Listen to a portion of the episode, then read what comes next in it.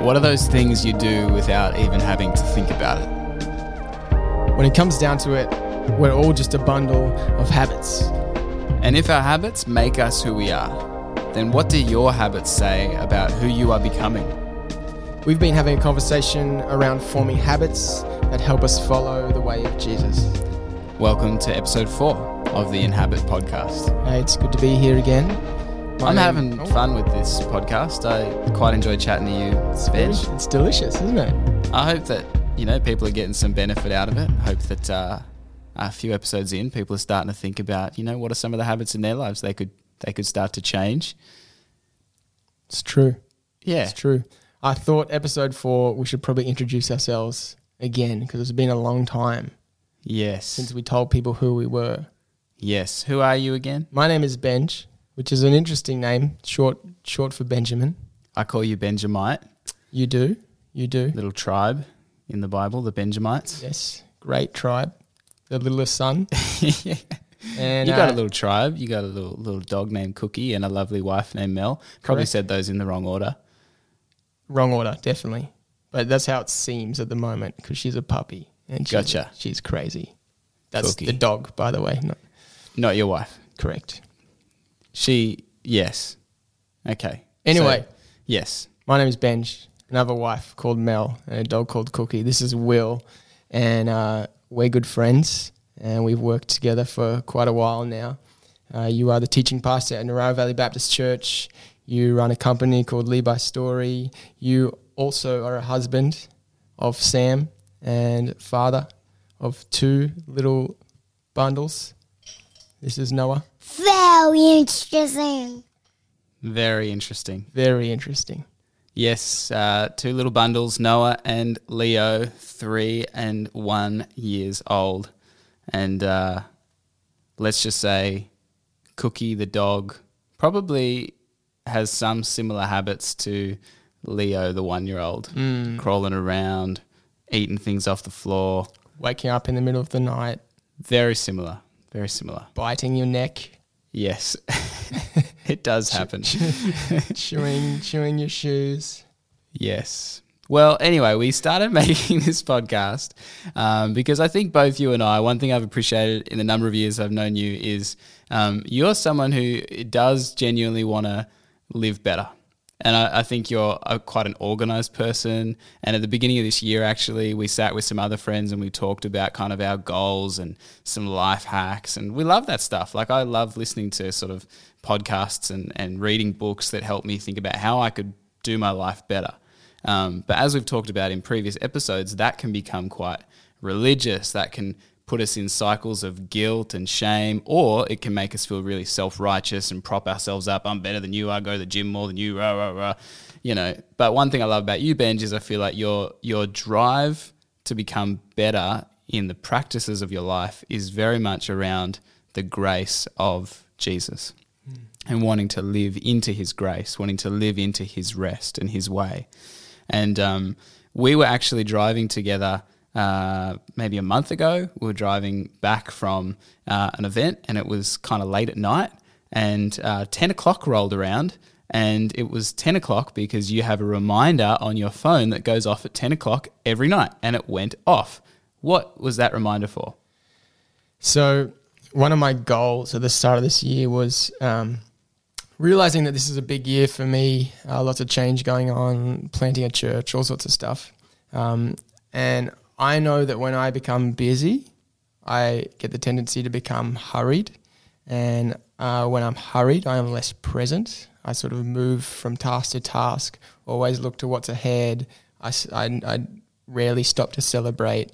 I miss sort of being in the presence of people and really seeing people. Surely you are the only person who experiences any of that. I think I am. No one listening has ever experienced similar conundrums. So one of my goals this year was to develop daily habits, rhythms that help me move at the pace of Jesus and to slow down myself in amongst kind of a busy season and just to take time to notice where God is in my day and to be more present with the people around me and my work as well. And so one of those habits is a practice of prayer called the Examen, which is an old ancient practice. Ignatian, is that correct? It is an Ignatian practice. I only know that because I've heard you say it. But here's the thing. So my understanding is at 10 o'clock every night, you have this reminder on your phone and then you do the Examen. Correct. And then you go to bed. That's kind of how you finish your day. Correct. Now, I love the idea of this, and I downloaded the Examen app after you spoke about it, and I did the Examen once, and I actually thought it was really good. I got something out of it. But then the next night came round, and I don't know, I was playing Xbox or something, and I just couldn't be bothered. Mm. No habit was formed. I still love the idea of the Examen. You've been doing it for a couple of months now. Yep. So I think really that's around the time when something does kind of become a habit. Mm-hmm. So it's safe to say that this is definitely well on the way to being a habitual, regular part of your life. I would love for you to help me, Benj Gould. How do I remedy my failed relationship with the Examen? Well, that's easy. I can't do it for you. You've got to do it. But here's some things I've been learning. This book called The Power of Habit by a guy called Charles Duhigg talks about that every habit has three parts. It has a cue, has a routine or a habit, and a reward. And our brain, the way our brain works is that our brain is always looking for ways to chunk down what we're doing into habits so mm-hmm. that we use less power, so less brain power. So chances are when you first started learning to drive, Will, it took you ages because you'd get into the car. You have to work out exactly how to put the keys in. You know, got to get the mirrors right and the seat right and which pedals which. Which pedals am I which? Accidentally on the wrong clutch one. And then you've got to like look in all these different directions and make sure no one's coming and check your speed as well and look for stop signs. There's so much going on when you drive. But now when you drove here this morning, I'm sure you didn't think about any of that whatsoever because your brain autopilot is gone into automatic mode. And it has taken what was, you know, using a lot of brain energy to learn how to drive is now sort of chunked down into automatic habits. That's probably a good way to think about when you know something really is a habit is you just do it without thinking, which is the question we've been asking this, you know, at the beginning of this show, like what are the things you do without even thinking about it? And so there are things that you might do regularly, but you still have to be quite conscious about. Absolutely. It seems like for something to really sink down to that habit level, it's almost like you can do it without your brain even engaging almost. Mm. What are those things, you know, waking up, going to the coffee machine, what are those things that your body would just do zombie styles? Mm. Without you necessarily having to trigger it yourself. Yeah, it's important. I've been thinking about that a lot, that actually that is for my life the goal, that I would do so many of these things, turn to God in prayer, turn to the scriptures for wisdom, have a life in community and celebrate and live in simplicity. I want all that to be automatic because that means I'm more like Jesus. Mm. And so the more that we can chunk those things down to become more of actually who we are is incredible. And so this book talks about the cue, the routine, and the reward. And it uses this example of a toothpaste company, Pepsodent, who was the first kind of toothpaste company in the States who was able to kind of mass market brushing your teeth. It was during World War I-ish or a little bit afterwards. And at that time, it was not a habit for many people to brush their teeth. Right. And so they came up with a cue that when you run your teeth, your tongue across your teeth, there's a film that develops. This is normal. Everyone has it. And they use that to say that your teeth are dirty. Mm-hmm. Which is not necessarily true, but they use it as a cue. And so that cue would spark a routine to go and brush your teeth. And then the reward was that you would feel clean afterwards. And so they actually put the sort of cooling chemicals and mint into the toothpaste, not because it has anything to do with the cleaning process, but because it makes you feel like you're clean. Ah. And that is the way that habits work. You have a cue, then your brain goes to automatic routine. So when you brush your teeth now, you'll notice that if you take any notice, you brush your teeth in the same way every time, probably in the same order. And then the reward is that you feel clean. And so when it comes to habit forming, it's pretty simple just to work out, find a cue, what routine do you want to put in there, and what's the reward. And so, you know, you might have a habit that when you leave the house, you pick up your keys before you leave. And so the cue is you're leaving, it's time to go. The routine, the habit is picking up your keys. The reward is as simple as you can get into your car. Gotcha. And so it doesn't need to be a big sort of... So the reward is not like every time you do the thing, you give yourself a piece of chocolate. Correct. Or you know, something like that. Sometimes the reward is more intrinsic. Yes. Which is important probably, particularly when we think about spiritual formation habits. The way to become good at spiritual disciplines is not to reward your habit every time by, you know, if you're trying to live into simplicity, if you want to develop habits around simplicity and every time you do your simple thing, you then go and buy yourself a new item as a reward. That's probably not, it's probably a bit counter. Yes. But the intrinsic reward is still important to recognize and go, when I do this task, absolutely, I am becoming more peaceful. Absolutely. So let's talk about the examen, those three things for you. Yeah. The cue is obviously you've actually got a really literal cue, which is, you know, alarm. And we talk a lot, I think the last few episodes we've talked about iPhones and technology and how they kind of are part of the problem in our modern landscape, taking us away from good habits, helping create maybe not so good habits. But this is a good use of technology. We should use our technology well. So you've got an alarm on your phone, 10 o'clock, wherever you are at 10 o'clock, you presumably have your phone on you. Correct. Hope you know, you're probably home most of the time. Correct. Let's be honest, except for when you're on a road trip with me. Correct. So then the cue happens and then we move into phase two. Is I just go into the app, the Examen app, which I've been using, which is great. And I would do the Examen, and the reward is that I've actually noticed my day, and that's what the Examen does, is it takes you through your day, a scan of your day. Where was God at work? Where were you present? Where were you not present? Yeah, and this is actually what I noticed. The one time I did it, I can speak from experience. I'm a fellow examiner. I've done it one time. The one time I did it, I was amazed by stopping and basically it prompted me to think through from when I woke up, think through every hour of the day and notice the significant moments.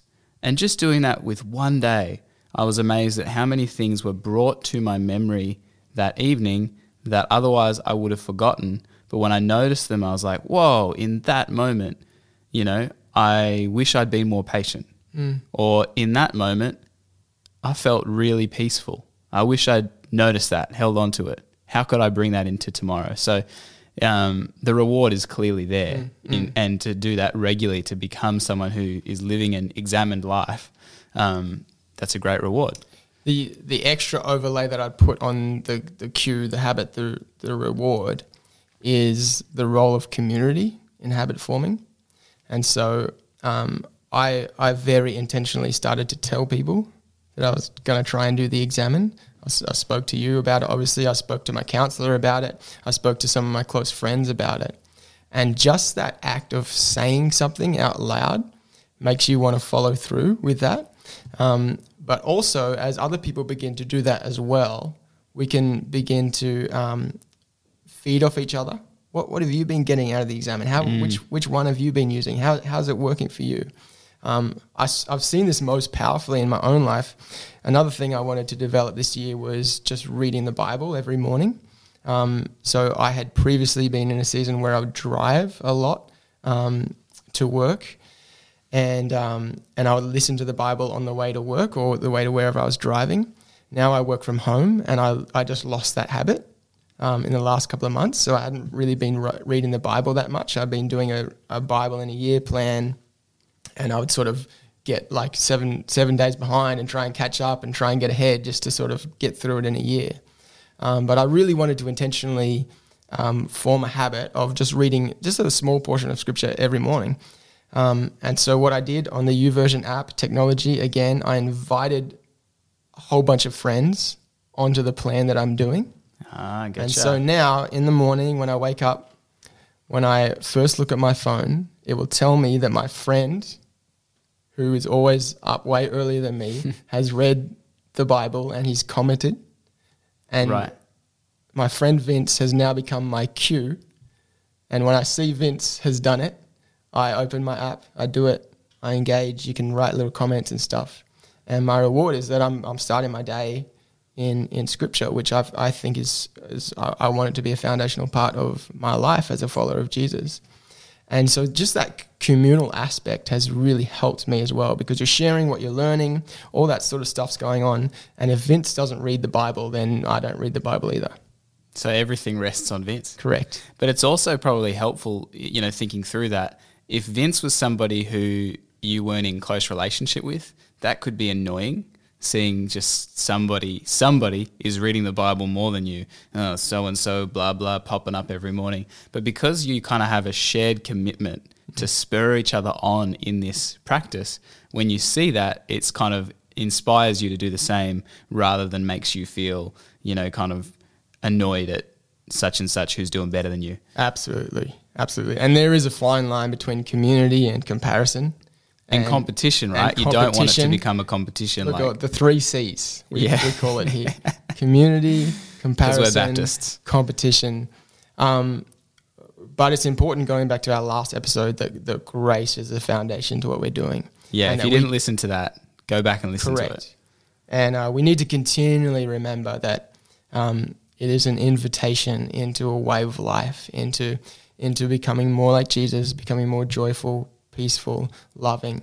And if the habits that you're doing are not making you more loving, joyful, peaceful, then they're not helpful. So you can just stop it. And I think, it's probably worth saying, like, I love that even with scripture, for example, we've talked about a few different ways, whether that's driving, whether that's, you know, the verse of the day pops up on your phone and that's where you're at right now, or having scripture with your coffee. But one thing that I've found when I've entered into the world of spiritual disciplines is sort of like a bit of a poverty in maybe the tradition that I've grown up in, and maybe others can relate to this, but a bit of a poverty around there's probably only 2 or 3 disciplines that we know about. Whereas there's actually this rich tradition of spiritual formation involving solitude and retreat and simplicity and fasting and all of these things. And I don't want to in any way downplay the importance of engaging in conversation with God through reading scripture and prayer. Like, those are obviously foundational. But I want to encourage you as well. There's all kinds of spiritual habits that might really excite you if you didn't even know. So something like the Examen, for example. I know that I've probably had times in my life where prayer, I've probably thought about prayer primarily as me just bringing a wish list to the cosmic genie. And, sometimes you just don't really feel like you have much to say. So you're like, well, I guess I won't pray. But what I love about the Examen, and what I love about, as I've learnt more about contemplative forms of prayer and meditation, I've realised that sometimes when I don't have much to say, that's probably the best place to pray, is just to come and actually listen. Come and listen to what God is saying through the kind of recurring themes in my life, and through, even just, you sit down in a chair and you go, I want to pray, I feel really tired. Well, what if God is saying something to you right there in, hey, you need to actually take care of your body more. You need to rest this thing more.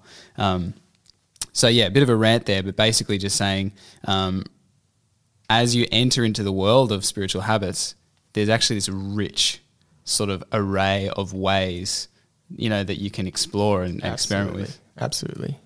And one thing just to note on that, when you do try some new spiritual habits or practices or disciplines, one thing to keep in mind is what they've called the J curve. If you picture a graph and a J on it, whenever you start something new, like when I started to play guitar, you sort of start at a certain level, and actually most often you get worse before you get better. Right. And so you know, learning to strum properly on a guitar.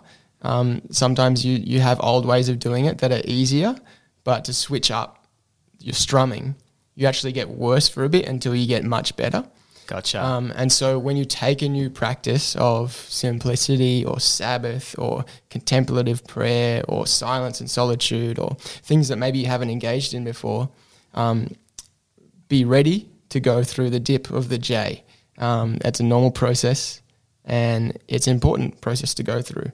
And it's often good to know that it does come up on the other side. Absolutely. If you don't know about the J and you just end up at that bottom peak. That's where most people stop. Yeah, wow. That's really good. I think the other thing that's probably worth noticing is that it's actually it takes a lot of work to form even one habit to that sort of autopilot point. If you think about the habits that are really formed in your life, the things you don't think about now, they actually didn't happen overnight. They took a long time, and so don't try and do these all at once. It's probably much better just to pick one to focus on for a few months, and then as that becomes normal, you start to integrate another one. Absolutely. And it really is achievable, and it really is doable if you isolate the cue, and then work out what the reward is for you, why are you doing this? What's the reason? If we go back to our first episode, who do you want to become, and work backwards from that? I heard it explained one time that your brain is kind of like a jungle, and that if you picture yourself walking through a jungle with a machete and you are slicing away and a path through, there's lots of effort to start with. But when you come back to that same spot again, the likely scenario is you're going to walk down that same path, and the more you walk down that path, the more well trod in it will become, and that works. That's good sometimes, and sometimes that's not so good in the habits that we form that are unhelpful for us, because sometimes the paths that we've created are not the best path. But neuroplasticity tells us that it is possible to create a new path, to just machete your way through another way. All it takes is intentionality and effort and the time to put in to get through the J curve and to identify the cues and to get community around you. So it's absolutely doable. Work out the one thing that you're going to do. Work out why you're going to do it. Work backwards, find a cue, find the routine, work out your reward, do it in community. I love it. I'm going to go and have another crack at the Examen.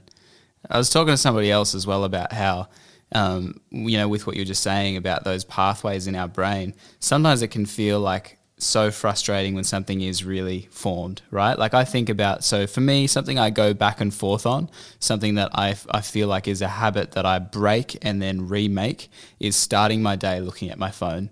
I'm sure a lot of people can relate to this. First thing in the morning, the habit is just to go and look at the screen, look at Facebook, whatever. And I'm constantly wanting to break that habit. And I go through periods of time where I probably go all right for a while, but then fall back into it. And it can feel this macheted, well-trodden path is so easy to walk down. But the flip side of that is when you do the work over an extended period of time, when you do have community around you, when you're also reminding yourself that it's in a context of grace and you can reform those habits, it's amazing that our brain can change.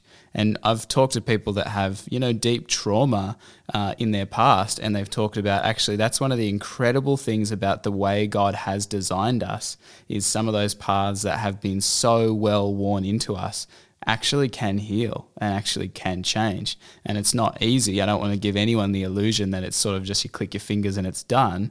But the things that are some of the things that are really deeply embedded in us, we can, through the power of the Spirit in community, actually change those habits for better to become more like Jesus. It's very good. I think that's season 1 done. What do you think? I think so.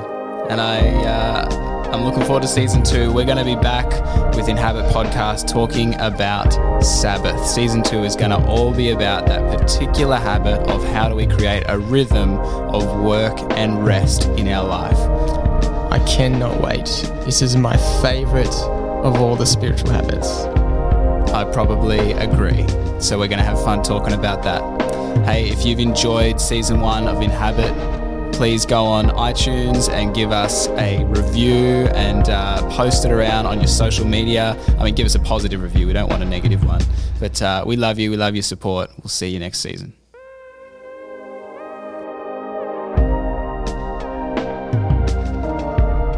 Music for Inhabit has been produced by the talented Josh Corkill.